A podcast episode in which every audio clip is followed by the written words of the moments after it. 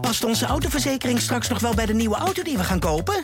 Of kunnen we met overstappen flink besparen? Genoeg van het stemmetje in je hoofd? Even Independeren. Daar word je altijd wijzer van. Vergelijk nu en bespaar. Welkom bij Independer. Hoi, ik ben Daan van Montschou. En in deze speciale aflevering van de Tweakers podcast ga ik in gesprek met de technische topman van ASML, Martin van den Brink. Collega Olaf van Miltenburg sprak hem vorig jaar al over de geschiedenis van ASML en de opmaat naar EUV. De tijd bleek toen veel te kort en daarom namen we opnieuw plaats in de boardroom van ASML om het verhaal af te maken. In het vorige deel vertelde Martin hoe ASML ontstond. Het bedrijf heeft zijn roots bij Philips en in de afgelopen 40 jaar groeide het uit tot een wereldmacht. Hij vertelde over de begindagen van ASML, de introductie van DUV-machines en later immersielithografie, de zoektocht naar Next Litho en het begin van de ontwikkeling van EUV. In dit vervolg vertelt Martin over de belangrijke periode om EUV klaar te stomen voor grootschalige productie. Dat ging niet van een leien dakje, de ontwikkeling van EUV liep moeizaam en de techniek was pas jaren later klaar dan werd gepland. Maar het bedrijf heeft het vertrouwen in EUV nooit helemaal verloren en uiteindelijk kwam de techniek er toch.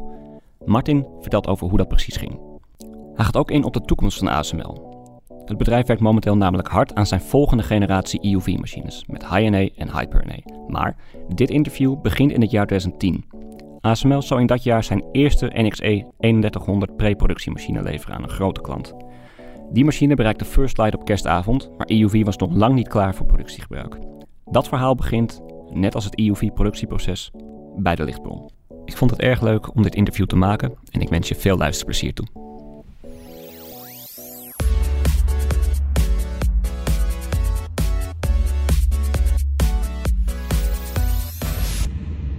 Jullie hadden dus first light bij een klant.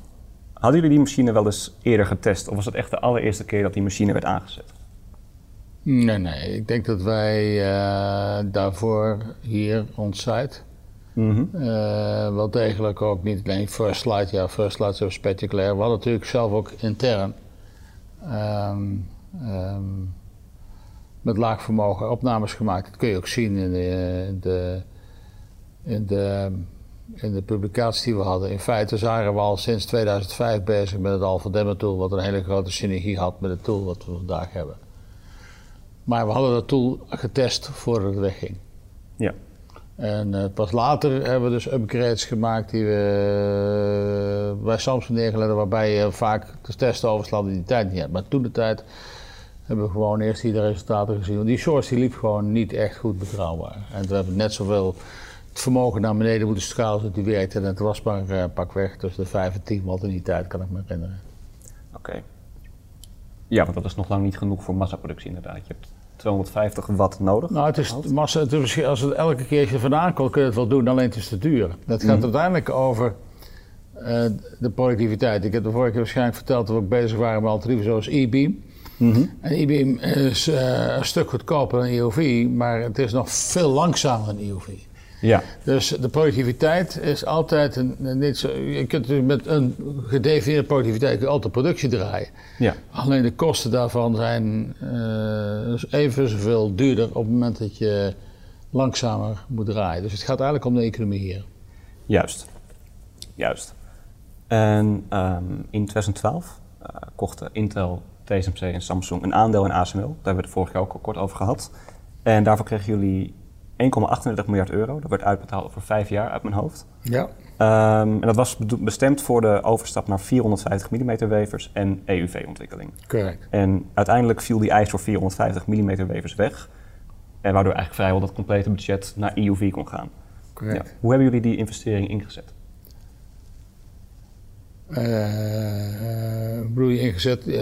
Als je kijkt hoeveel geld wij aan EUV betaalden.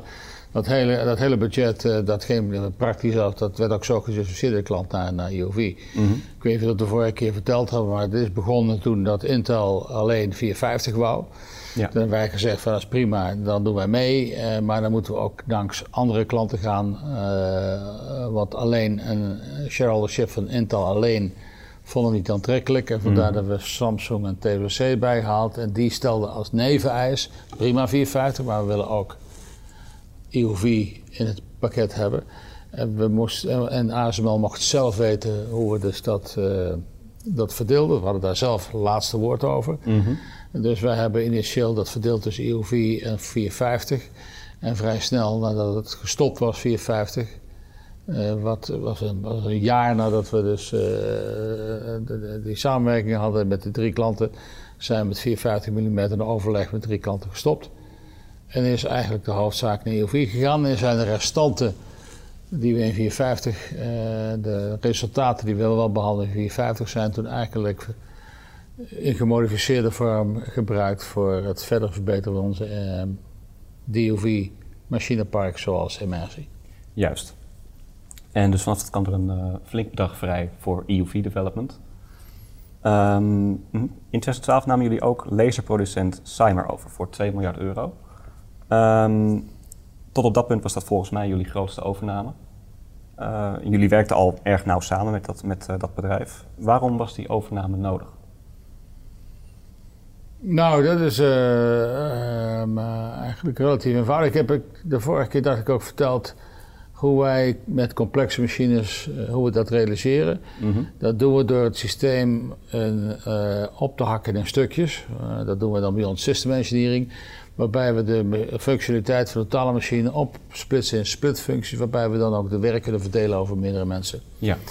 Die manier van werken was niet gebruikelijk voor meer eenvoudige technologie. En een van die eenvoudige technologieën van toen de tijd was de excimer source, het traditionele product van Cymer. Mm-hmm.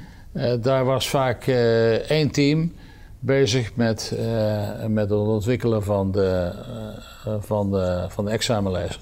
Ja. En ik kan me herinneren dat de toenmalige cto, die liet mij toen het eerste prototype zien van de EUV en opende het lab en overzag die hele EUV-machine en zei: je nou wat het grootste probleem is wat we hier hebben, wat ik hier heb, zegt hij. Zie je al die mensen hier lopen? Zegt hij. Ja, zeg ik, zie ik lopen. Ik zei: nou, ik ben dus afhankelijk van die mensen om mijn werk te doen. Terwijl ik vroeger, als dat iets niet werkte, kwam ik s'avonds terug en ging ik mijn eentje. Ging te lezen de bedrijven, dan kon ik zelf systematisch onder controle. Dus de hele organisatie van Cymer was niet georganiseerd door het ontwikkelen van grotere systemen waar wij al jarenlang ervaring mee hadden. Ja. Dus ik had het inzicht dat het vrijwel ondoenlijk was met de manier van werken. Maar niet alleen dat, ook met de hoeveelheid geld dat we daarmee een resultaat hadden kunnen bereiken. We hebben daarna ook het totale we hadden binnen een aantal jaren 1000 man ja. op de bron zitten, terwijl bij Cymer alleen dat toen de tijd van de acquisitie iets van 150 man waren of zo. Ja, u zei in een interview met Bits and Chips in 2011 ook dat Cymer een fantastisch idee had over laser-produced plasma, dat uiteindelijk de lichtbron is geworden voor EUV, maar dat de executie nog wat tegenviel. Was ja. dat dan ook een beetje motivatie om Cymer over te nemen? Om met de kennis van Cymer de lichtbron over de finishlijn te trekken? Nou, het probleem zit hem ook nog wat fundamenteler. Dat gaat over wat we als ASML outsourcen en wat we niet outsourcen. Daar hebben we binnenkort een heel systeem voor om dat te beoordelen. Wij werken in principe het liefste met leveranciers. Ja. En dan met name met leveranciers die dan technologie ontwikkelen, waar we samen technologie ontwikkelen die dan mogelijkerwijs ook toepasbaar zijn in andere applicatie. Zodat de leverancier niet alleen voor ons dat gebruikt, maar ook voor anderen, waarbij we eigenlijk een situatie creëren waarbij we de schaal, de resources van onze totaalontwikkeling kunnen verdelen over onze leveranciers. Dat model gaat uitstekend zolang de capability die wij nodig hebben ook toepasbaar is op andere applicaties. Ja. Dat element is eigenlijk over tijd verdwenen bij een leverancier zoals Zeiss. Mm-hmm. Zeiss, toen we begonnen, maakte complexe fotografische lenzen voor Hasselblad. En als je kijkt wat er toen nodig was voor een lens en wat er nu nodig is voor een lens, dan zijn daar bijna alle technologie is uniek. Dus alles wat zo'n leverancier investeert, moeten wij ongeveer effectief financieren. Ja. Hetzij de omzet, hetzij de voorfinanciering. Dus vandaar dat we ook met Zeiss later ook een steek hebben genomen. Maar dat was toen met Cymer nog meer het geval. Dat wij zeggen, ja, we kunnen wel een EUV-source ontwikkelen met Cymer. Maar die hele EUV-source, die kan nergens anders meer in. Die technologie is uniek voor ASML. Ja. Sterker nog, doordat ik dat bij een leverancier neerzet, heb ik daar relatief weinig controle over. Ja. Want die technologie kan dan ook verkocht worden aan andere klanten. Juist.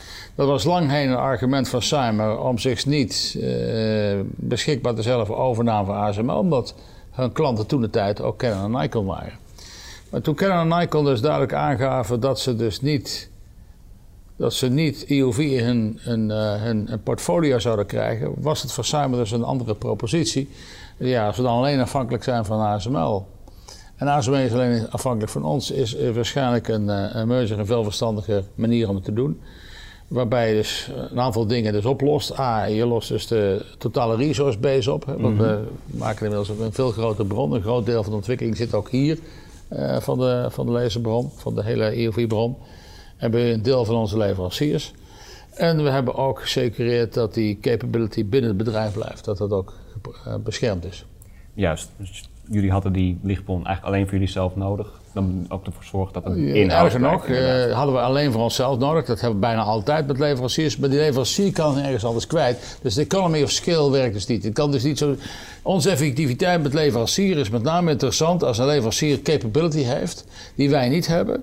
En waar we direct gebruik van kunnen maken zonder dat we er allemaal moeten investeren. Dat is met name het geval als een leverancier meerdere klanten heeft die vergelijkbare dingen maakt. Juist. Dat is bijvoorbeeld aan de orde voor weverhandingssystemen, om eens wat te noemen. Ja, ja. Zo'n ding zit op elke machine. Ja, precies. En om even door te gaan op de lichtbron van Cymer. In eerste instantie noteren jullie roadmap een vermogen van 100 watt. Want hoe meer vermogen, hoe meer licht. Onze doelstelling was om 100 watt in 2010 te bereiken, wat we niet gehaald hebben. Juist. Waar zit die uitdaging bij het ophogen van het vermogen van zo'n lichtbron? Nou, ik weet niet of ik dat de vorige keer verteld heb. Maar het centrale punt bij het vermogen van de lichtbron is... nou ja, misschien even één stap terug. Iedereen heeft het graag over de lichtbron, maar er waren een aantal problemen die EUV. Ja. Niet alleen de lichtbron. De lichtbron was een grote. Maar wat ook een grote was het polijsten en het van spiegels. En daar hebben, dat was toen we begonnen, zagen we daar als het meeste tegenop. Het polijst van spiegel, dat bleek achteraf en tot de dag van vandaag heel goed mee te vallen. Dat we daar eigenlijk in staat zijn geweest bij te blijven.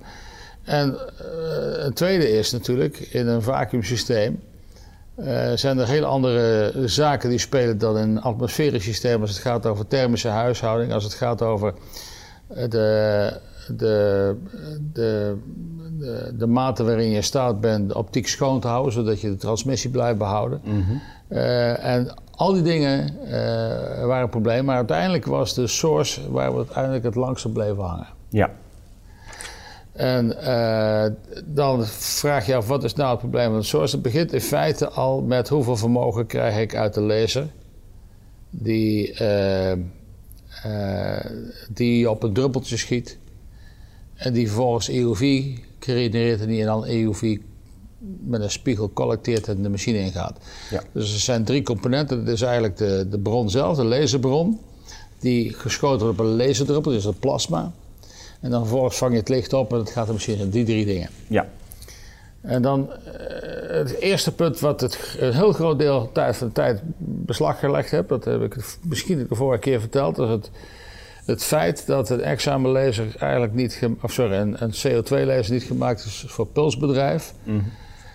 Dus wat er dan gebeurt is, je moet om het vermogen te krijgen de gain van de laser ophogen. En als die dat doet, dan kan die ook spontaan ontbranden. En als een laser spontaan ontbrandt, dan schiet die licht naar het druppeltje toe, wat dan niet de goede plaats is, en dan krijg je het licht niet. Terwijl je al het vermogen kwijt bent. Ja. Dus het zorgen dat je het vermogen omhoog houdt, zonder dat je dus zelflezing krijgt, was het grootste probleem in het begin. Juist. En we dachten dat opgelost te hebben door een uitvinding te doen bij Cymer, waarbij we zeggen, nou luister, als een druppeltje langskomt, gebruiken we dat als spiegel voor het lasersysteem.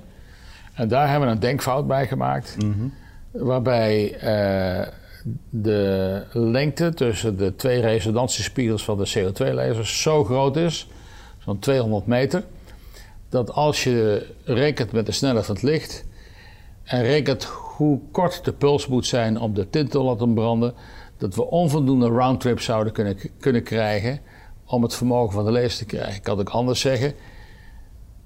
Ik kan alleen maar het vermogen verhogen, de gain van de laser omhoog te hebben. Dan ga je zelf lezing krijgen. En roundtrips kon ik niet krijgen vanwege de snelheid van het licht en de lengte van het optische pad. Dus ik zat daar gewoon op een principiële showstopper. Ja. En dat hebben we opgelost door in feite te stoppen met de druppel als spiegeltje te gebruiken om de vermogen te krijgen. We hebben dus daar weer een normale laser van gemaakt, die met een sheet laser triggeren. En dan hebben we het probleem terug wat we hadden in de eerste helft van 2005, de jaren 2000, waarbij het gereflecteerde licht van het druppeltje opnieuw versterkt werd in dezelfde cavity en wat dus eigenlijk alle front-end optiek kapot maakte. Ja. En dus moesten we het terugkerende licht isoleren van moesten we eigenlijk stoppen voordat het tot grote vermogens leidt, voordat het naar het systeem gaat. En dat moet dan gebeuren met tijden die kopen met de snelheid van het licht en de lengte van het systeem. Ja, 50.000 keer per seconde. Ja, dus wij hebben dus daar een soort optische diode van gemaakt, waarbij licht, als het voorbij komt, op het moment dat het licht voorbij komt, dat we direct de zaak stoppen. Dus ze hebben zo'n optische shutter inzetten, die snel het licht dicht doet, zodat als het licht terugkomt, het licht tegengehouden worden en niet de zaak kapot kan maken. Juist. En dat heeft eigenlijk, dat we dat voor het eerst demonstrabel hadden, was rond 2017. Juist, dus dat was ook het moment dat jullie je doel haalden van 250 watt aan de hoofd. Ja. En dat had dus te maken met hoe snel die stopper dicht kon. Nou, misschien moet ik zeggen, we hadden dat misschien een jaartje eerder, maar zo rond 2016, 2017. Dat was dus eigenlijk dat we het vermogen niet konden krijgen. Het was een kip-ei probleem. We konden het vermogen niet krijgen en dan hadden we die andere problemen nog niet. Nou, het tweede probleem was dat je natuurlijk het druppeltje moet hebben en het druppeltje moet positioneren. Nou, daar waren geen fundamentele problemen bij, maar wel hele praktische problemen, zoals dat je moet meten waar het druppeltje uithangt om de timing van de laser goed te krijgen. Je moet dan precies schieten op het juiste moment. En dat klinkt eenvoudig, maar een druppeltje, als we dan praten over een spiegel van een halve meter doorsnede, en je hebt een druppeltje van 30 micron doorsnede, dan heeft dat nogal een signaalruisprobleem. Dus het was nog niet vanzelfsprekend om die meting goed te kunnen doen. En want dat moest je dan in 3 dimensies goed hebben. Je hebt een druppeltje die ergens in de ruimte zit. En dan moet je precies op het goede moment gaan laseren. Terwijl die laser met een vermogen van 30 kilowatt alle kanten op springt. Want er is niks stabiel bij dat hoge vermogen. Omdat al dat licht wordt voor een gedeelte geabsorbeerd in de optiek die opwarmt en dus beweegt. Dus die cijferloop was zo belangrijk. En dan vervolgens, als we het plasma hadden, had je dus een EUV-licht. Dan moest je dat nog opvangen op een spiegel. En daar was het laatste probleem. Dat als dat druppeltje geraakt wordt, dan gebeuren er van allerlei dingen. Onder andere dat ionen en tin alle kanten opvliegt en een gedeelte daarvan kan neerslaan of slaat neer op de spiegel. De spiegel wordt dan heel snel zwart en reflecteert niet meer. Ja, dus het zorgen dat de spiegel schoon blijft was een andere het laatste probleem, maar dat heeft eigenlijk tot en met eind 2017 geduurd voordat we dat, eigenlijk begin 2018 geduurd voordat we dat helemaal goed hadden. Dat jullie het opgelost hadden. Ja. Ja. En hoe hebben jullie dat opgelost? Nou, dat is natuurlijk voor de insiders, voor de outsiders, voor de kranten is dat enorme slimmigheid. En voor de mensen, insiders die erbij waren, weten dat we ook hier en daar wat geluk nodig hebben. Mm-hmm. Dus wat was het probleem? Dat de spiegel maar ten alle tijden wordt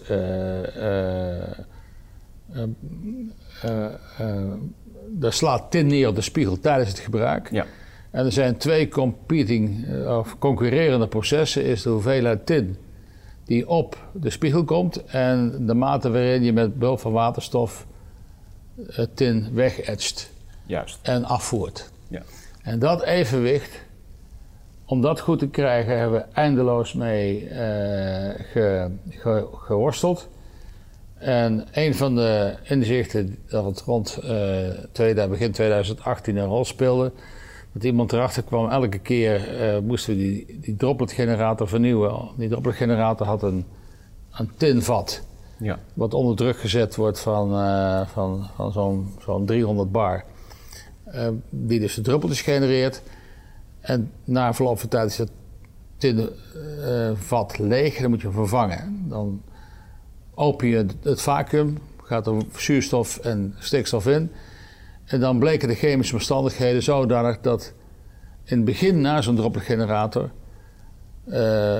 werd de reflectie van de spiegel beter. En dat heeft ons getriggerd om een kleine hoeveelheid zuurstof in de waterstof te mengen, zodat de oxidatie, de chemische situatie rond het etsen van het wegetsen van tint zich verbeterde, dat het betere stabiliteit had. En dat was de doorbraak. Te veel zuurstof zou coatings kapot gemaakt hebben. Ik heb je net verteld over de grote vraagstukken in de EUV. Eén daarvan is hoe je überhaupt een stabiel systeem in vacuüm krijgt met schone oppervlakken wat blijft lopen. Dat is vandaag nog steeds een uitdaging. Maar dat was toen eigenlijk een showstop in die tijd. Juist, precies. Want jullie laten dus waterstof met zuurstof de kamer in, als het ware. Hoe vaak gebeurt dat? Nog een keer? Jullie maken dus de spiegel schoon met waterstof en stikstof? Of, Nee, wij zetten het systeem voortdurend onder waterstof, 100%. En dat heeft te maken dat, dan praat je over dingen die dan 10 jaar, nou vanaf nu, 15 jaar eerder gebeurd zijn. In het begin, toen we de eerste halve demo-tool hebben, werden spiegels vrij snel zwart. En dat komt door restante koolwaterstoffen die in het systeem zitten, die neerslaan op de spiegels. En onder invloed van EUV reageren met het spiegeloppervlak en leidt tot transmissieverlies. En we hebben dat alleen goed kunnen krijgen door met waterstof dat te bufferen. Dat wil zeggen, we hebben voortdurend een flow van waterstof in het systeem, zodanig dat we de optiek schoon houden. Juist. En dat was iets wat we 15 jaar geleden al uitgevonden hadden. Oké, juist. En u zei net, de hoeveelheid zuurstof, die wordt, dat is lastig met kijken. Dat nou, dat wordt constant toegevoerd. Hè? Dus een constante flow van waterstof in het systeem en ook een constante toevoeging van zuurstof. Juist. Dat wordt vrij nauwkeurig gedoseerd. Juist. En u zegt, dat kan een coating kapot maken. Moeten spiegels dan ook vervangen worden regelmatig? Of? Nee, dat is bijna niet te doen. Okay. Dus wij hebben wel degelijk degradatie gezien van spiegels. Dat is nu nog steeds niet 100% weg, maar is eigenlijk een probleem wat we relatief goed kunnen oplossen door de verlies in transmissie te compenseren met toename van source power. Juist. Maar wij hebben niet de gewoonte om spiegels uit te wisselen. Ik kan het nog sterker vertellen. Dus op zich, net zoals ik al zei, is het werken van de EUV in de fabriek is een economische propositie. Als wij geforceerd zouden zijn voortdurend spiegels te vervangen, dan is het onbetaalbaar. Voor ons was het wel degelijk zaak om alles schoon en stabiel te houden. En als je kijkt vandaag, er wordt nog steeds 1 keer per jaar is ongeveer de doelstelling, en ik denk dat het inmiddels langer is, dat zo'n spiegel eruit genomen wordt, zo'n collectorspiegel van de source. Die wordt eruit, dat hebben we ook zo gemaakt dat je dat vrij snel kunt uitwisselen, dan kunnen we hem de tint verwijderen en dan gebruiken we hem opnieuw. Juist. Een ander element wat nog niet ter sprake geweest is rond die bronnen is het infrarood. Je gaat dus met 30 kilowatt infrarood ga je dus de bron in. En je gaat dan aan het eind van de bron, moet er dan zo'n 250 watt in die tijd, 250 watt aan EUV-licht komt eruit. Ik heb dus een enorme achtergrond van infraroodlicht. Ja. En dat was een probleem voor de optisch systeem daarachter, die daar niet tegen kon. Dus wij hebben ook nog ondertussen de spiegel niet reflectief gemaakt voor infrarood. Dus in de begintijd hadden we te veel infrarood in het systeem, wat leidde tot grote instabiliteit en spiegeldrift, zeer hoge thermische belastingen. En we hebben tussendoor nog een maakproces moeten veranderen, zodanig dat de spiegel alleen reflectief is voor EUV en niet reflectief voor infrarood. Dat hebben we gedaan door een extra grating op de spiegel te zeggen die het infrarood diffractief een andere kant op stuurt. Omdat de coatings, die moeten wel zeer breedbandig zijn om zowel bij infrarood te werken als bij EUV. Dat werkt niet, dus we moesten dus de toevlucht nemen op diffractietechnieken om die infrarood te onderdrukken. Juist. En dat hebben jullie denk ik in samenwerking met Zeiss gedaan. Wanneer zijn jullie zo ver gekomen? Dan doorlopend? Ik denk dat wij, rond 2000 of zo, 2011, 12, dat we dus dat probleem met de diffractie hebben. Maar wat ik rustig durf te zeggen, dat op de dag van vandaag zijn we nog steeds bezig om het verbeteren van de coating en van de grating, om te zorgen dat de efficiëntie van het systeem nog steeds verbetert. Dat gebeurt as we speak. Dus je kijkt wat onze zeg maar efficiency was, optische efficiency. Je kunt ook zeggen onze wall plug power efficiency, de EUV, is factoren verbeterd over de afgelopen 10 jaar. Okay. En dat gaat nog verder verbeteren in de toekomst. Ja, dus er is nog genoeg te doen op dat gebied. Ja, iedereen klaagt erg over het energieverbruik, maar ja, dat doen we echt ons best voor. Maar echt, vrij zal het niet worden, het blijft altijd een dikke megawatt wat erin gaat. Juist. Het is een kwestie van wat haal je er nog meer uit, correct, uit die 1 megawatt. Correct. Juist. Dan iets compleet anders. Je moet natuurlijk een patroon hebben om de chip mee te belichten, om de wafer mee te belichten, dus een masker. En met EUV moesten jullie het in eerste instantie zonder pellicles doen, zonder die vliesjes die het schoonhouden. Nou zit het in een vacuüm, maar EUV-machines moeten natuurlijk extreem schoon zijn van binnen daardoor. Hoe houden jullie zo'n masker schoon? Is dat... Ja, in het algemeen heb ik al gezegd, het werken in een vacuüm was een probleem. Ik weet niet hoe ver we gepraat hebben over de voorgaande technologie immersie. Toen wij immersie begonnen, voordat we immersie begonnen in 2004, was het hebben van particles in machine nauwelijks een thema. In feite werden particles gedomineerd door andere processtappen in de fabriek. Met name die processtappen die in een vacuüm afspelen en die te maken hebben met het etchen of het aanbrengen van materialen. Lithografie werd op dan toe was eigenlijk nooit een bottleneck op particles. Toen wij begonnen met immersie is het begonnen dat wij dus massaal particles kregen, omdat we in feite de resist en water met elkaar in contact brachten en water achterlieten hier en daar op de wafer en wat dat leidt tot allerlei particles. In het begin van de immersie hadden wij duizenden particles per wafer, wat vandaag de dag een single digit is. Een low single digit. Ja. Maar voor EUV begon het spel eigenlijk weer opnieuw, want de processen in een vacuüm zijn totaal anders. En dan een vacuümketel gevuld met waterstof geeft en in combinatie met hoge energetische fotonen is het probleem nog ingewikkelder.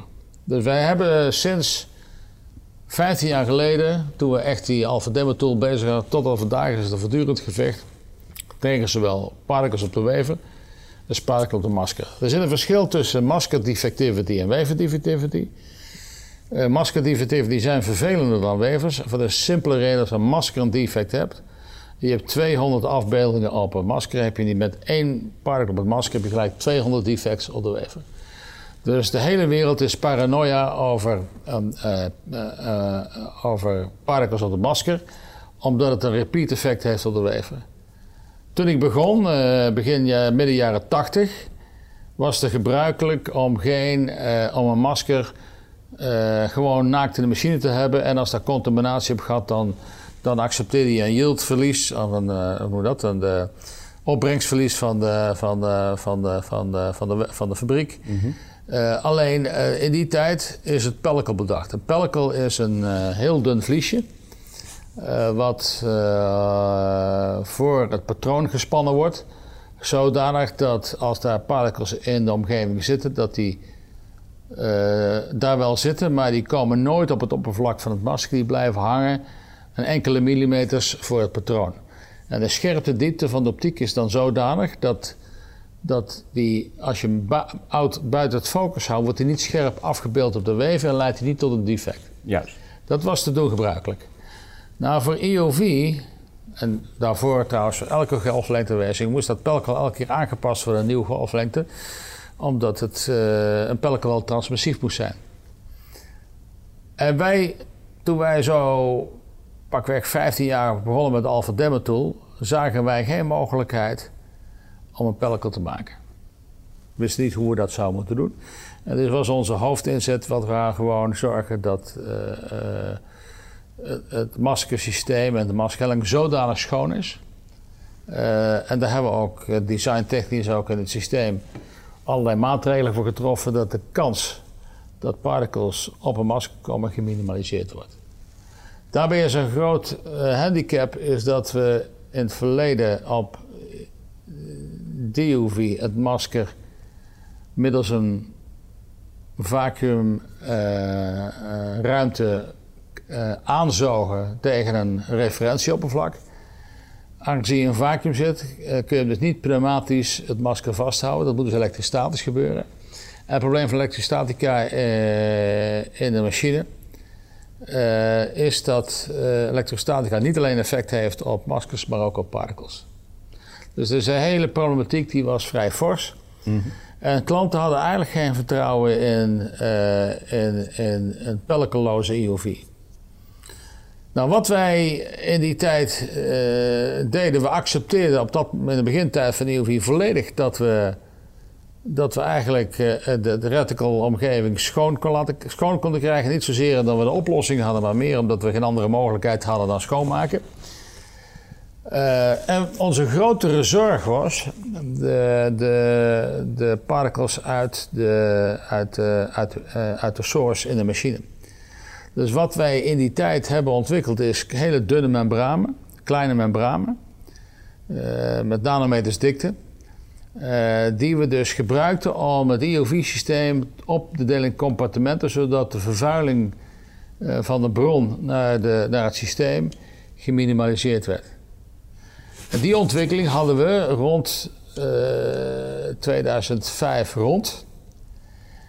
En dat hebben we samen gedaan toen de tijd met het Holst Center, bij Philips. Hebben we dat ontwikkeld, hier in Nederland. En, maar we zagen vooralsnog niet maar zo'n methode om dat naar grotere oppervlakken te schalen.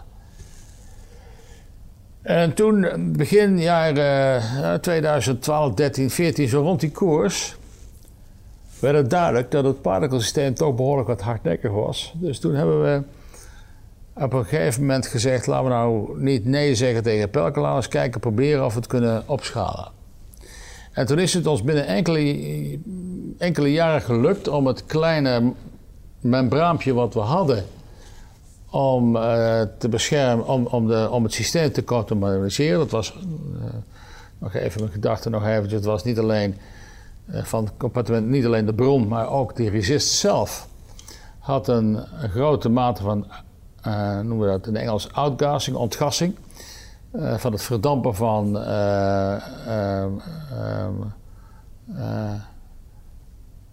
van deeltjes uit de resist. Die waren schadelijk voor de lens, die moesten we ook tegenhouden. Dus dat hebben we opgeschaald. Mm-hmm. En toen we dat konden, toen hebben we dat klanten aangeboden met die verstande dat we daar een transmissieverlies hadden van 20% heen en 20% terug, 40% totaal. Ja. En dus kwam dat eigenlijk bovenop onze sourcebehoefte. Dus we moesten in één keer ook de bron 40% weer laten schijnen. Plus dat we, en dat is nog steeds de dag vandaag, als we gaan schalen, dat we dat niet alleen bij het vermogen van 250, 100 watt goed moet hebben, ook bij 300, 400 watt. Ja. En op het moment dat je 20% transmissieverlies hebt, blijft er nogal wat energie hangen in het pellicle zelf. En dat is op zich een probleem. Dus het pellicle wordt heel heet. En daar zijn dus ook schalingsproblemen mee. Nou, waar we staan op de dag van vandaag, dat wij met alle vermogens die we nu op korte termijn nodig hebben, voldoende vertrouwen hebben in het pellicle wat we vandaag hebben. En dat we ook in staat zijn de transmissie single pass te verbeteren naar 90%. Dus daar zitten we inmiddels op 2 keer zoveel transmissie dan in het begin. En we blijven natuurlijk nog steeds een challenge hebben als we daar een veel groter vermogen gaan van data, dan blijven we daar een issue hebben. Maar tegelijkertijd moeten we constateren dat de klant inmiddels niet 100% van de tijd voor alle producten en alle applicaties pellicles gebruikt, omdat die voor een bepaalde applicatie, met name over applicaties zoals geheugenchips waar meer redundantie in zit, waarbij de gevoeligheid voor contaminatie minder strikt is dan voor logica chips, dat sommige klanten dus een mix pakken van lagen waarbij ze geen pellicle gebruiken en wel pellicle om eigenlijk de kosten zo klein mogelijk, ik kan het ook anders zeggen, onze effectiviteit. Juist. Om de particles tot een laag niveau terug te brengen is zo goed dat klanten vandaag de dag voor een aantal minder kritische lagen als het gaat over effectiviteit gewoon de zaak zonder pellicles bedrijven. Dus pellicles zijn gewenst, maar niet altijd noodzakelijk. Juist. En natuurlijk nog een andere uitdaging bij het productie klaarmaken van EUV. Hoe zat het bijvoorbeeld met de betrouwbaarheid? Dus zo'n machine moet natuurlijk, als het even kan, 24/7 draaien met zo min mogelijk downtime. Hoe krijg je dat voor elkaar bij zo'n machine die zo dicht op de limieten van de natuurkunde zit? Nou, mensen zeggen wel eens, en de ASML doen we heel veel complexe zaken. Ik heb altijd zelf de neiging om dat te negeren. En de following sense dat ik eigenlijk vind dat we niet moeten beginnen als excuus. We zijn complex en daarom is alles moeilijk. In feite, als je binnen het bedrijf zit en je regelmatig bezig bent met technologie, dan worden zelfs de moeilijke dingen normaal en zijn op zich geen reden om problemen zoals betrouwbaarheid op een fatsoenlijk niveau te krijgen. Traditioneel, bij elk product of nieuw productplatform we brengen, hebben we een betrouwbaarheidsprobleem. Onze klanten hebben eigenlijk de eis om minstens 95% van de tijd moet de machine lopen. En als er wat kapot is, dan mag dat maximaal 5% van de tijd duren. En dan met name is het een probleem als niet alleen hoeveel dat gebeurt, maar ook hoe lang je down bent. Het is eigenlijk net als op de snelweg. In de fabriek loopt alles, is alles gedimensioneerd zodat alles loopt als een flow. En als daar dus iemand een ongelukje krijgt, dan stropt het verkeer op. En de mate waarin het verkeer opstopt, hangt er vanaf hoe lang die verstoring op die snelweg is. Als je die snel weghaalt, is de impact beperkt. Als je daarmee wacht, dan staat half Nederland vol. Juist. Nou, dat is ook het probleem bij de fabriek. De fabriekzitters willen ze niet alleen de uptime oog hebben, ze willen ook zorgen dat er geen reden is om een systeem dagenlang uit de lucht te hangen. Want dan stropt alle productie op. Dan komt de hele machine tot stilstand. En dat is elke keer een probleem geweest, zolang ik bij het bedrijf zit, dat als we een nieuw platform hebben, hebben we daar een probleem dat we eigenlijk eindigen onder de 90% en soms onder de 80%. Voor EUV, dus dat fenomeen is niks nieuw. En de manier waarop dat rond te krijgen is in feite cycles of learning, dus testen, meten. En elke keer een hele groep van mensen, die analyseren elke keer als de stepper down is. Waarom gebeurt dat? Hoe kunnen we dat veranderen? Maken Pareto's. En cycles of learning noem ik dat. Is het aantal keren dat je een product maakt en neerzet, verbeteringen doorvoert, dat noem ik een cycle of learning. De hoeveelheid cycles of learning die je nodig hebt totdat 95% is, bepaalt hoe snel je omhoog gaat. Nou, wat is nou het drama in parallel? Dat EUV heeft heel lang geduurd. Het is niet alleen jammer dat de klant moet wachten op EUV, maar het betekent ook het aantal cycles of learning is heel beperkt geweest. Dat wil zeggen dat we pas echt begonnen te leren nadat we dus het systeem aan de praat hadden. Want daarna begonnen machines verschepen en namen de cycle of learning enorm toe. Ja, precies. Maar hoe minder je verscheept, hoe duurder de machine is, hoe minder je verscheept, hoe minder cycles of learning, hoe moeilijk het systeem is, hoe ingewikkelder het wordt. Dus het hebben van betrouwbaarheid is een toenemende uitdaging, om het zo eens te zeggen. Juist, dus het is een iteratief proces. Ja, maar met cycle time die langer worden en een aantal events die minder worden. Juist. Dus je zit er nooit stil eigenlijk. Zeg je? Je zit er nooit stil. Zijn er nog andere uitdagingen bij het gereed krijgen van EUV? Hoe zit het bijvoorbeeld met stochastische effecten? Ja, dat is ook al zo lang is de weg van Rome. En niet alleen bij EUV, dat was ons al bekend bij elektronbeam, waar het nog erger is. Dus als je kijkt naar fotogevoelige processen, dan heb je een minimum aantal events nodig om een beeld. Eigenlijk moet je kijken naar je digitale camera. Hè. Dus in het begin, tegenwoordig is dat geen issue meer. Alhoewel, tegenwoordig heb je nogal wat digitale vergroting die geen optische vergroting is, waarbij je dus ook zelfs bij je iPhone tot minder duidelijke plaatjes kunt komen vanwege de ruis. Maar voor elk digitaal of elk discreet proces heb je veel events nodig om de impressie te krijgen van een gladde of een mooie opname. He, bij digitale fotografie zie je ervoor, bij lithografie is dat ook een probleem. Omdat als je uitrekent bij resistgevoeligheden vandaag de dag van 20 millijoule per vierkante centimeter, kun je uitrekenen met de fotonenergie hoeveel individuele foto's dat zijn. En die fotons die tellen alleen mee als ze daadwerkelijk iets doen in de resist. En de beperkte absorptie van fotons betekent dat niet alle fotons doen hun werk. Juist. Dus de wereld loopt al jarenlang te vechten tegen het opschuiven van de shot noise. Ik ben daar zelf relatief relaxed over, want dit probleem is al oud als sinds we bezig zijn aan lithografie. Ongeveer met Deep UV kwam dat eerst. Dat is de tijd geweest waarin chemici chemical amplified resist maken. Dat wil zeggen dat één foton-event meerdere events triggerde.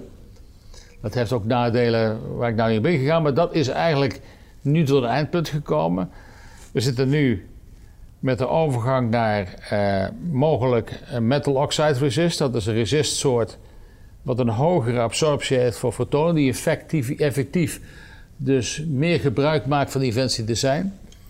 En het tweede is dat het verbeteren van contrast van die image ook een duidelijker en betere definitie van de lijn bepaalt en ook helpt om de statistische effecten voor te zijn.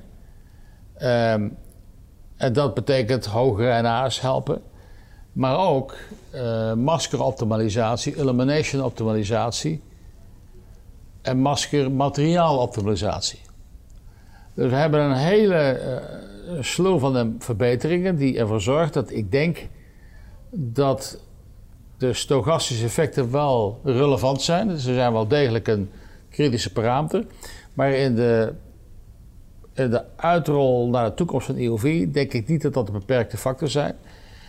Waarschijnlijk gaat het wel leiden tot het verlagen van de sensitiviteit van resist. Ik kan het ook anders zeggen, dat je voor een opname eist dat er meer fotonen gebruikt worden tot de imagevorming. Dat leidt in feite tot het verlagen van productiviteit. Of nog anders, dat leidt tot een hogere eis van de bron.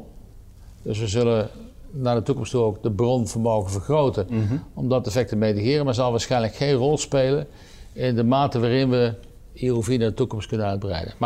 Maar stochastische effecten zijn vandaag een belangrijke optimalisatie van het lithografisch proces.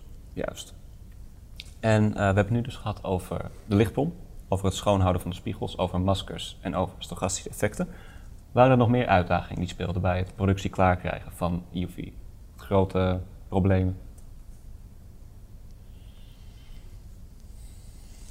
Nou ja, je kunt je afvragen wat gaat er nog komen, wat zit er nu mee? Een van de dingen waar we vandaag enorm in zitten is hoe verhogen we het vermogen van de bron. Dat vraagt weer tot nieuwe technieken. Dus we zitten nu we zitten nu tegen de 500 watt aan. Sommigen zeggen 350 watt is vandaag wat we outputten, maar we gaan binnenkort naar 500. Naar 600, dan naar 800. En dat is een behoorlijke uitdaging. Want in feite met het toenemen van het vermogen neemt ook de thermische belasting toe van de optiek. En daarmee ook de stabiliteit en de nauwkeurigheid. Dus wij moeten nogal onderuit de kast de komende jaren om te zorgen dat in vacuüm, waarbij de geleiding van warmte en de transmissie van warmte dus heel laag is, moeten we dus zorgen dat we alles thermisch stabiliseren. Zodanig dat zodat we ook bij hogere vermogens de stabiliteit en nauwkeurigheid van het systeem kunnen houden. Tegelijkertijd met het hoog omhoog brengen van vermogens zal dus het hele evenwicht in de bron tussen contaminatie van de spiegel en vermogen ook kritisch worden, want de temperatuur gaat omhoog, dus het evenwicht verandert. Daar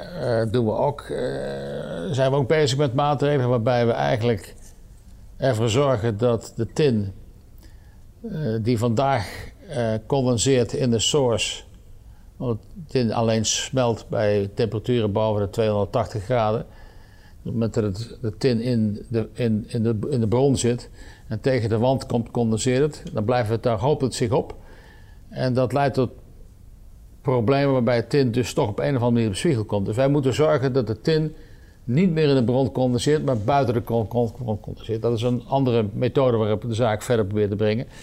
En een derde is dat in de hele efficiëntie van het plasma naar de volgende level van sofisticering gaan, waarbij we vandaag CO2-licht gebruiken van zowel de pre-pulse als de main-pulse. Zoals je weet doen we... We gaan eerst het plasma creëren. Mm-hmm. Denken we dus naar de toekomst dat te doen met meerdere prepulsen. Met een kortere golflengte, met een separate laser, waarbij we de prepulse en de mainpulse uit elkaar trekken. Waarbij we dus het vermogen wat we anders in de prepulse stoppen, nou in de mainpulse stoppen. En ook een betere controle krijgen van het hele gebeuren. Juist. En als we dan een stapje terug doen, we hebben het dus gehad over een aantal uitdagingen. En gaandeweg hebben jullie getackeld. Jullie hadden in 2013 en 2015 nieuwe twin-scan EUV-machines. In die periode begon het sentiment van jullie klanten om te slaan en het vertrouwen te groeien. Was er een bepaald moment dat u dacht, het gaat lukken om EUV echt op de markt te zetten? Nou, dat is een ingewikkelde vraag met vele kleurtjes en kanten. Nou, laat ik dit zeggen. Ik ben er toevallig... Ben ik eraan gevraagd, heb je daar nooit getwijfeld aan EUV? En toen antwoordde ik nee. Dus ik kan toch anders zeggen op jouw vraag van, heb je ooit het gevoel gehad dat klanten vertrouwen... In ieder geval hadden wij, had ik het vertrouwen dat we over de eindstreep komen.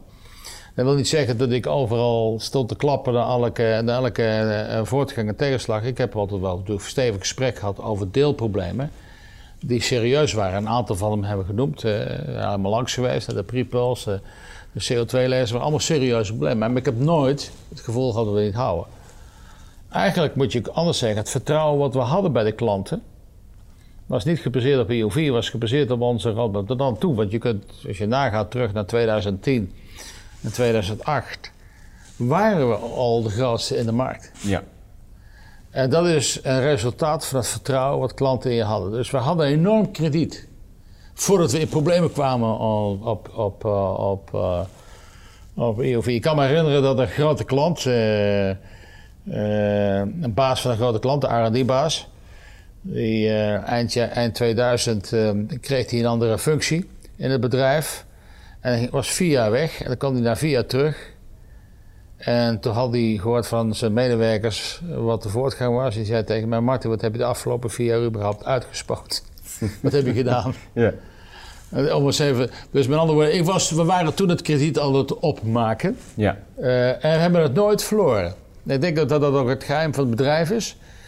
En van de manier waarop we omgaan met klanten en technische risico's.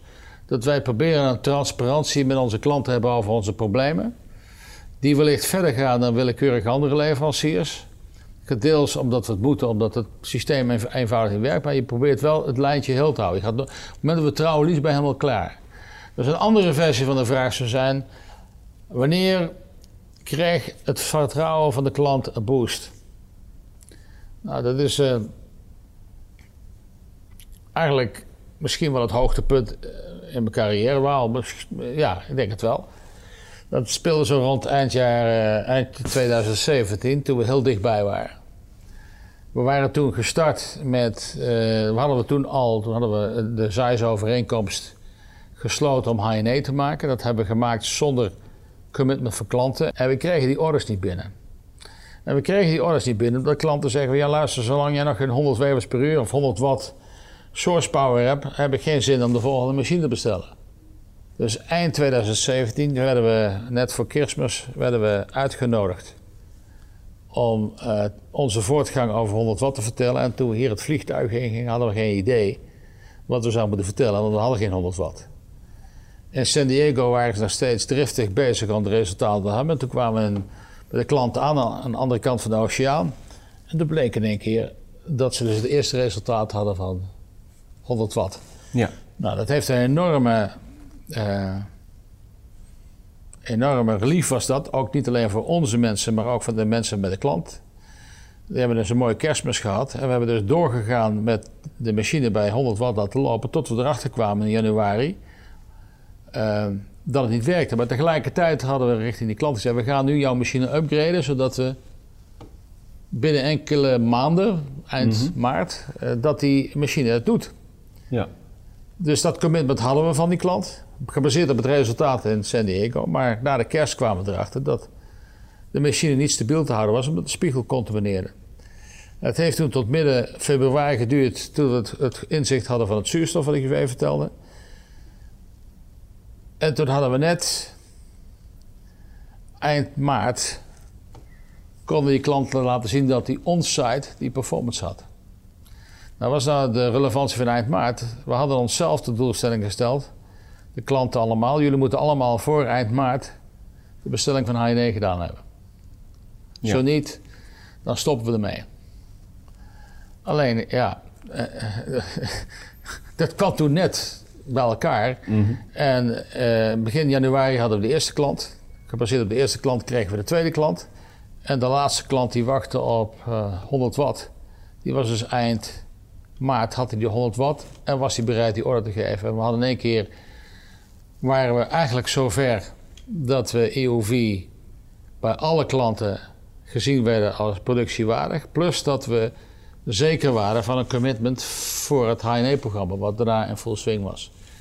Dus dat was denk ik misschien wel het meest spannende moment als het gaat over productintroductie. En iets wat je eigenlijk van tevoren niet kunt bedenken hoe je dat in enkele maanden zo bij elkaar kunt zetten.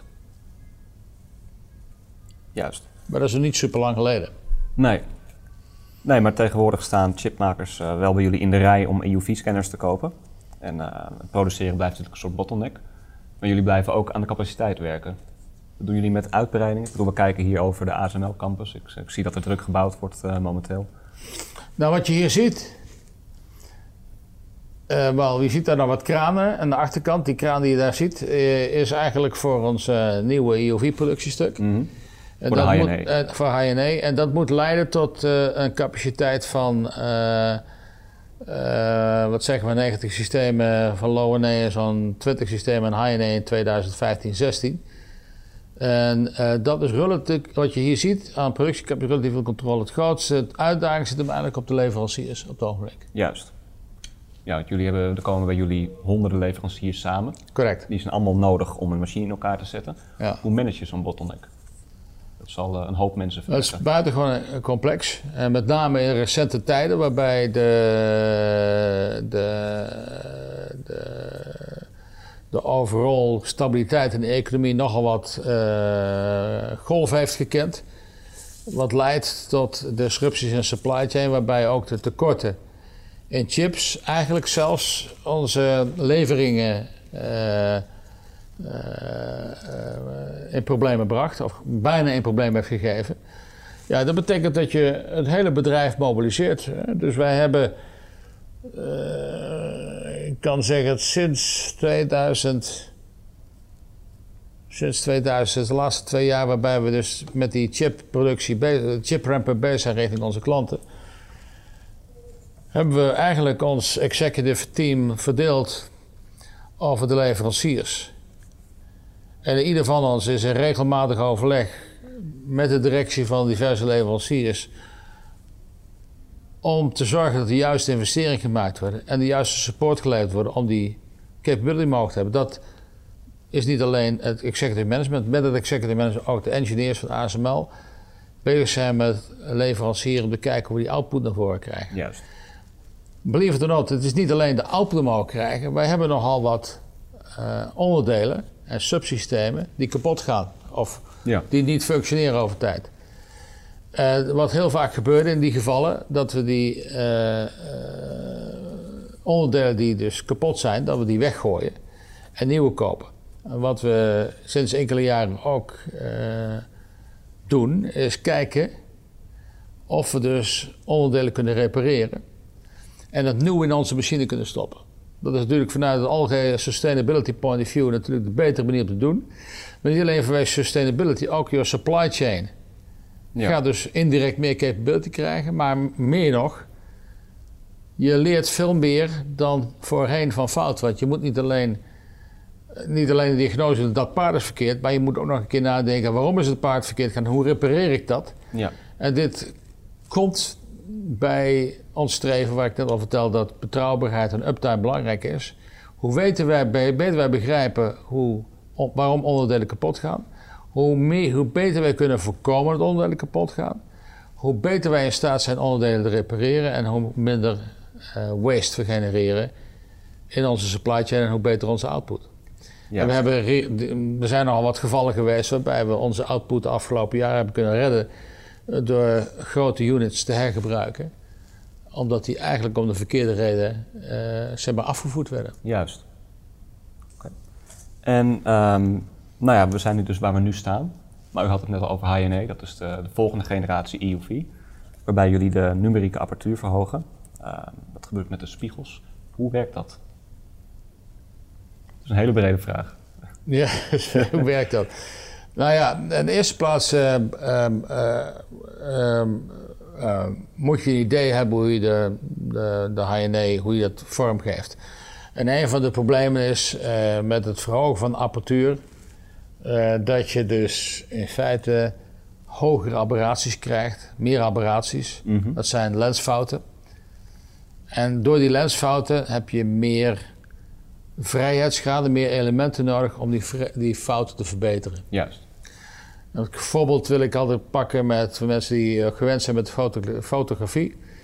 Als je een grotere lens hebt met een groter f-nummer of een grote opening, die zijn allemaal groot en die worden allemaal langer. En dat is niet voor niks, dat is principieel, omdat lensfouten klein zijn met een kleine opening en een klein beeldveld. Maar op het moment dat het groter wordt, gaan de fouten exponentieel toenemen en moet je veel correcties toepassen. Dat is in de lithografie ook zo. Dus het is een gevecht met vrijheidsschade. Dus wat we in staat zijn met onze partner Zeiss, nieuwe optiek uit te bedenken die vrijheidsschade toevoegt, zonder dat de transmissie teruggaat. Want elke spiegel die we erin stoppen, verliezen we 40% aan energie. Ja. Nou, je kunt in het geval van de optiek, kun je niet één spiegel erin stoppen, dan eindig je namelijk aan dezelfde kant aan het masker. Je wil met de masker aan de andere kant van de machine eindigen. Je moet alle twee tegelijk in of uithalen. Juist. Zo is ongeveer het spel. En dan verlies je dus twee keer als je de spiegel blijft stoppen. Dus de hele optimalisatie, hoe je voorkomt dat de complexiteit omhoog gaat. En dat is waar we dus met High-NA een breakthrough hebben bereikt.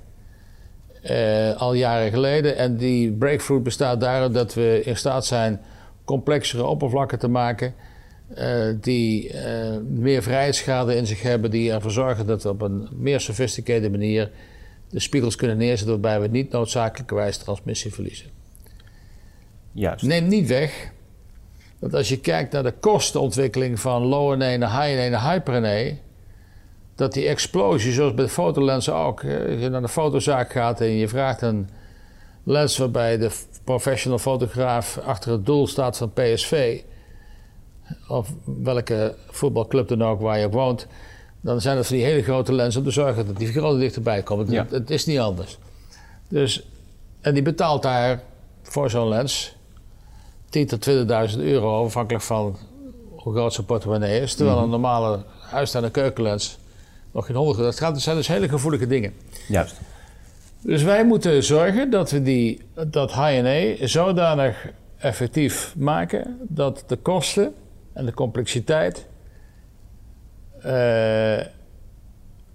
zo goed is dat het kan concurreren met een dubbel patterning proces van een Low-NA machine. Ja, dus je kunt de resolutie van Low-NA en EUV kun je verdubbelen, net zo goed als we dat verleden gedaan hebben met immersie, kunnen de EUV ook.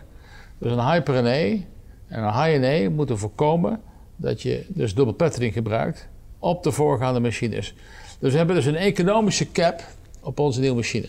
Juist. En we zijn vandaag veel beter dan ooit. Well, misschien moet ik dat een beetje nuanceren. We hebben de ambitie al veel beter dan ooit. En we zijn al daarmee bezig als het gaat over de mainstream market. Waarbij we enorm veel geld investeren om ook onze mature tools meer kosteneffectief te krijgen. En dus effectievere, dus goedkoper voor minder geld, dezelfde technologische specificaties te halen. Juist. En dat zullen we dus ook voor High-NA moeten doen. En daarvoor hebben we dus ook die leverancierketen nodig. Ik ben niet uit op minder marge van onze leverancier. Dat is de kostenreductie waar ik voor kijk. Daar wordt te weinig marge gemaakt om dat uit de marge te halen. We zullen echt structureel betere en slimmere oplossingen bedenken. Dus de uitdaging voor de nieuwe machine is dat we de performance krijgen die goed genoeg is om de dubbel patterning van bestaande machines te reduceren. Wat dus leidt tot een veel beter energieverbruik in de fabriek. Ondanks dat je EUV gebruikt, gaat EUV energie sparen omdat het tot minder processtappen leidt bij een gegeven resolutie. En tegelijkertijd moeten we zorgen dat we een kostenplafond hebben waarbij we binnen blijven. Omdat we denken dat de ramp-up van machinekosten, zoals we die gezien hebben in de afgelopen jaren, waarschijnlijk niet sustainable is naar de toekomst en dan waarschijnlijk ook niet nodig is. Juist. Toen ik begon kreeg je een machine van $500.000. Nu praat je over honderden miljoenen. Juist. En nou, u zei zelf ook al, een van de grote dingen in High-NA zijn de nieuwe spiegels van Zeiss. Die zijn nu anamorfisch. Kunt u daar wat over vertellen? Er zitten geloof ik ook gaten in, zodat de hoek van het licht valt. Nou, dat hebben we al in 2008 gepubliceerd. Kijk, het schalen van optiek heb ik in algemene zin wat over verteld. Ja. En het gaat er dus om dat je dus vrijheidsgraad toevoegt. Nou, wat is nou het principiële, een ander principieel probleem in optiek zijn de hoeken. Ja. Als jij een grote hoek maakt met glas, dan nemen de problemen toe.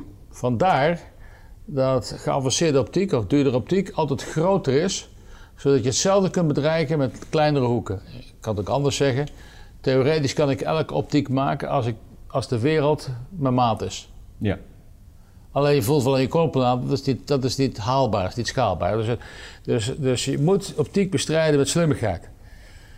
Nou, wat is het probleem van EUV-spiegels? Zijn de coatings.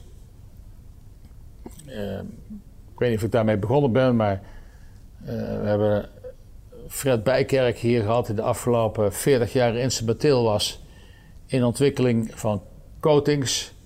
En dat begon aan FOM Rijnhuis en later getransfereerd aan de Universiteit Twente, die vandaag nog voor Zeiss werkt, die dus voortdurend bezig is met innovaties rond coatings. Maar de reden waarom we 13 nanometer zitten, ik dacht dat ik vorige keer verteld, is het materiaalkeuze van de coatings. Echter, die efficiëntie van die coating is zo laag dat je met 40 lagen coating moet werken. Ja. Met andere woorden, de dikte van die coating is dus substantieel. Ja. En dan komt het volgende probleem. Dat die coating die werkt alleen goed op het moment dat die afstanden tussen die konen precies matcht met de golflengte van het licht. Juist.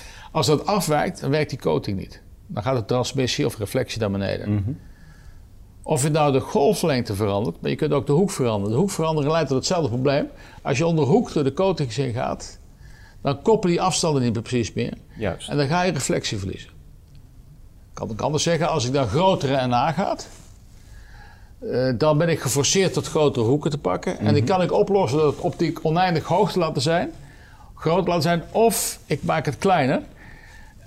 Maar dan moet ik die hoeken accepteren. Tenzij ik een truc heb die hoeken te veranderen. En dat doe ik nou door eigenlijk een stuk van het hoekbereik uit optiek te pakken. Ik heb dus een, wat noem ik, een gat in de pupil. Ja.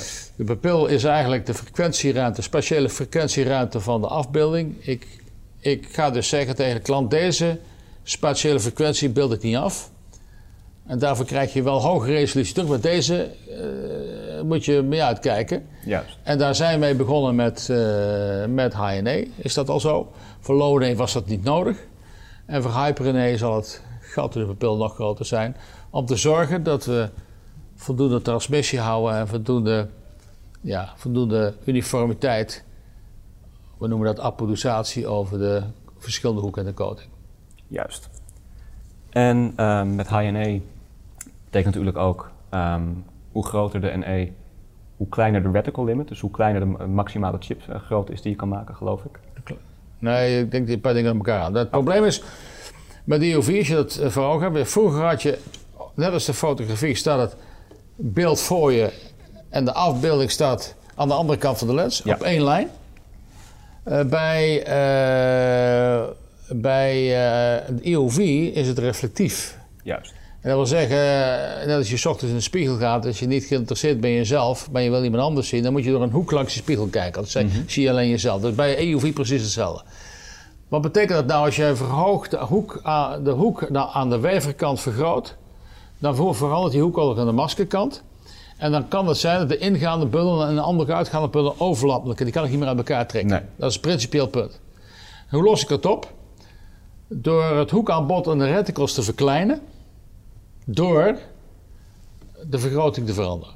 Juist. Dus we hebben met High-NA een andere truc uitgehaald, waarbij de vergroting in de scannende richting te vergroten, zodat het hoekaanbod kleiner wordt, zodat we dus de in- en uitgaande verlichtingsbundel kunnen separeren van de bundel die dus de informatie die van het reticle heeft. Juist.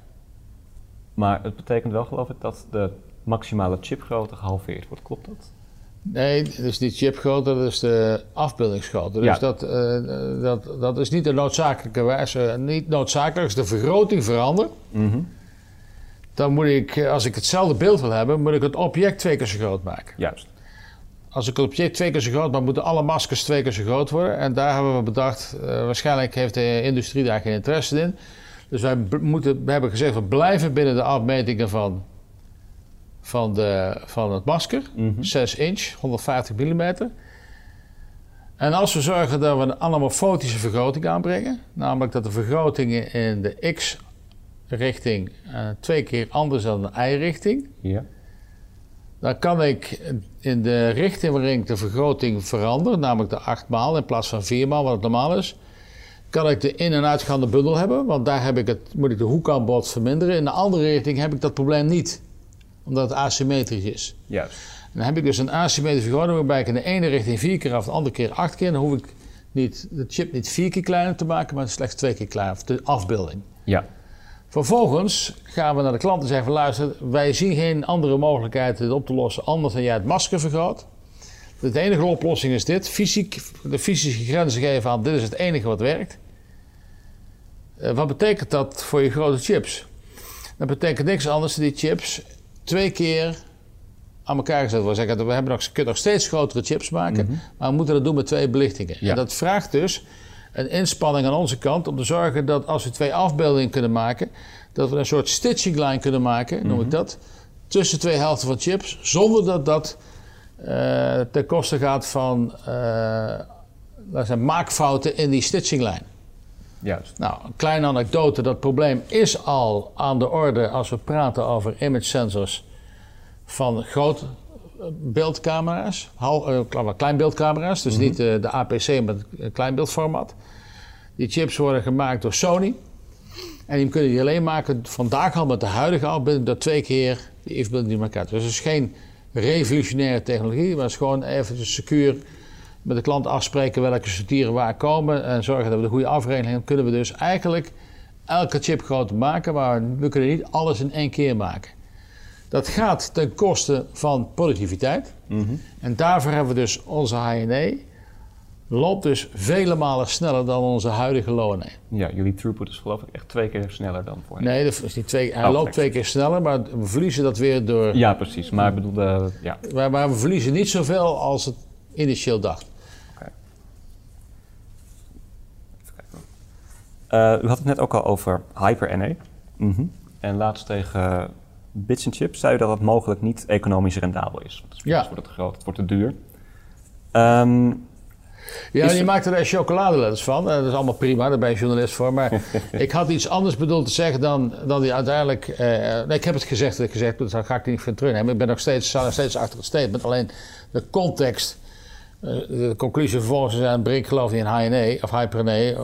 Of Brink zegt alleen maar van luister, Hyper-NA is niet een gegeven. Ik vond het nuttig om tegen een lokale krant, noem ik dat dan maar, Bits and Chips, te vertellen tegen onze infrastructuur, onze supplier-infrastructuur, dat onze kostenstijging wel beperkt. We zullen wel met z'n allen moeten werken. Dat is een signaal wat ik eigenlijk wil afgeven. Juist. Vervolgens durf ik ook nog wel te zeggen dat ik nog best wel vertrouwen heb dat we dat kunnen. Maar het moet wel gebeuren. Dus ik vond het nuttig om dat tegen Bits and Chips zo te zeggen. Ja, luister jongens, High-NA prima, Hyper-NA prima, maar niet het all cost. En nee. We zullen dus, de introductie van High-NA, Hyper-NA, zal dus bepaald worden door onze effectiviteit waarbij we de kosten naar beneden krijgen. Ja. Dus dat is een ander bericht dan we in het begin hadden met Low-NA en High-NA. Dat wil niet zeggen dat de wereld stopt. Eigenlijk moet ik eerlijk zeggen dat sinds ik met Bits and Chips gepraat heb, dat valt ongeveer samen met het vrijgeven van de wereld na COVID. In ieder geval, ik had... Tot en met dat interview in september had ik nog geen grote reis gemaakt. Ik ben daar meerdere keren de wereld over gereisd, met klanten gepraat.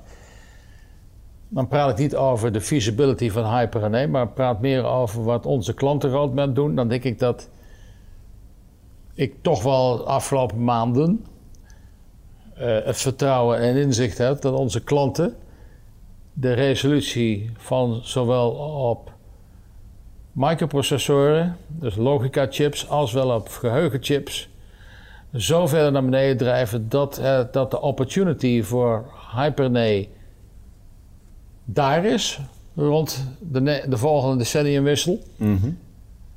Maar het wordt zeker een tough call als het gaat over de kosten. En dat blijft dus zo. Dat blijft een call. En nou kan ik zeggen van, dat kan niet.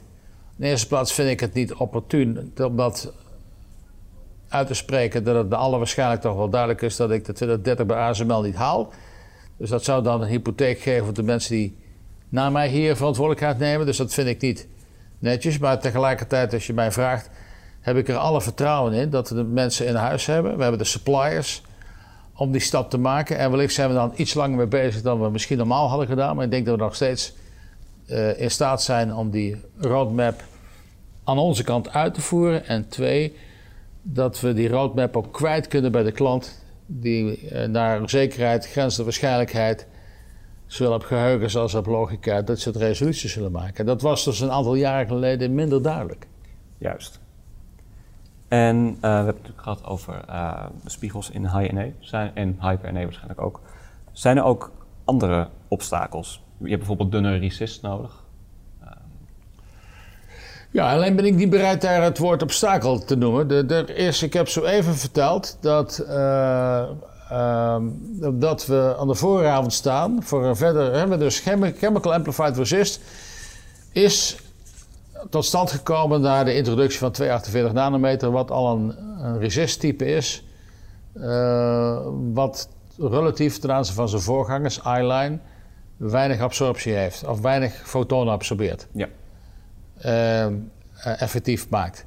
En dat wil zeggen dat Chemical Amplified heeft de afgelopen 30 jaar lithografie betaald. We staan op het punt dat te veranderen naar metal oxide resist, wat een betere absorptie heeft. Dat zal ook gebeuren met dinnere resisthaken. Die resistsystemen worden complex. We zullen waarschijnlijk zien multilevel resist, waarbij we niet van de resist direct naar het materiaal etsen, maar dat we eerst een hardmas creëren met de resist en dan met het masker wat dan een betere etch resistivity hebt, toch die structuren kunnen maken. We hebben het gepraat over verbetering van maskermaterialen die een beter contrast hebben en dus met een lagere doos aan de haal kunnen, zodat we meer fotonen kunnen krijgen. We hebben gepraat over de optimalisatie van wat we al lange tijd doen met source master optimalisatie. We zullen dus bij EUV tot dezelfde mate van sophistication moeten komen als met immersie, waarbij we dus een hele fijne controle hebben op de pupillen en de lenzen, wat een heel groot probleem is voor de illuminator. En daarvoor zijn we met partijen in gesprek om, zoals we dat ook hebben voor 193 systemen, een MEMS systeem te maken voor EUV, om te zorgen dat we die illumination nog beter kunnen optimaliseren.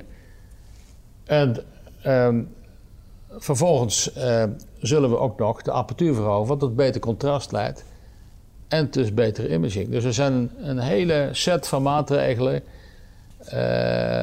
die er cumulatief toe leidt dat ik denk dat de imaging performance uiteindelijk geen probleem is. Je ziet in de afgelopen 20 jaar dat mensen over resist praten, over EUV. Zijn er nogal wat mensen geweest die daar grote zorgen over gemaakt hebben.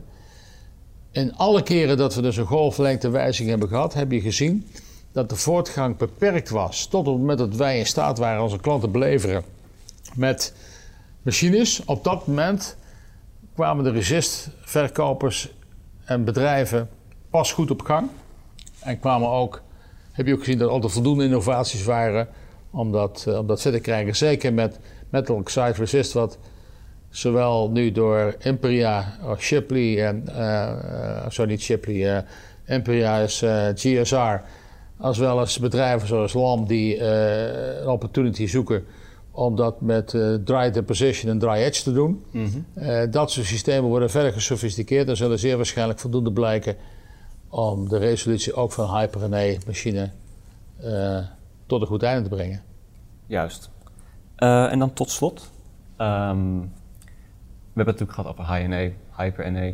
En is er ook een weg voorbij EUV op het gebied van de lichtbron bijvoorbeeld? Dat is een heel lastige vraag, want u al zei. Ik denk het niet. En de reden daarvoor is dat ik al gezegd heb dat de lineaire shrink gaat reduceren. En ik ga niet zeggen dat dat vlak gaat lopen, maar het gaat zodanig vlak lopen dat ik nog wel durf te wedden op een Hyper-NA, wat een derivative wordt van onze High-NA. We zullen dus onze kosten met name moeten reduceren door de designparameters van Hyper-NA binnen de manufacturing requirements te houden van High-NA. Waarbij zeg maar, de investeringen wat beperkt. Tegelijkertijd zul je zien dat de shrink afneemt, dus de risico's groter worden. En al helemaal als we principieel andere dingen zouden moeten doen, zoals kleinere golflengte. Juist. Waarbij het hele spel opnieuw begint. En waarbij met name het probleem rond de omvang van optiek en de hoek, afhankelijkheid van coatingmaterialen, bijna een showstopper zijn. Juist. Dus EUV is wat dat betreft misschien een beetje die end of the road. Dus dan moeten misschien chips op andere manieren schalen. Nou, laten we wat optimistisch zijn. End of the road. Zoals ik heb net verteld dat we in 2018 pas begonnen zijn.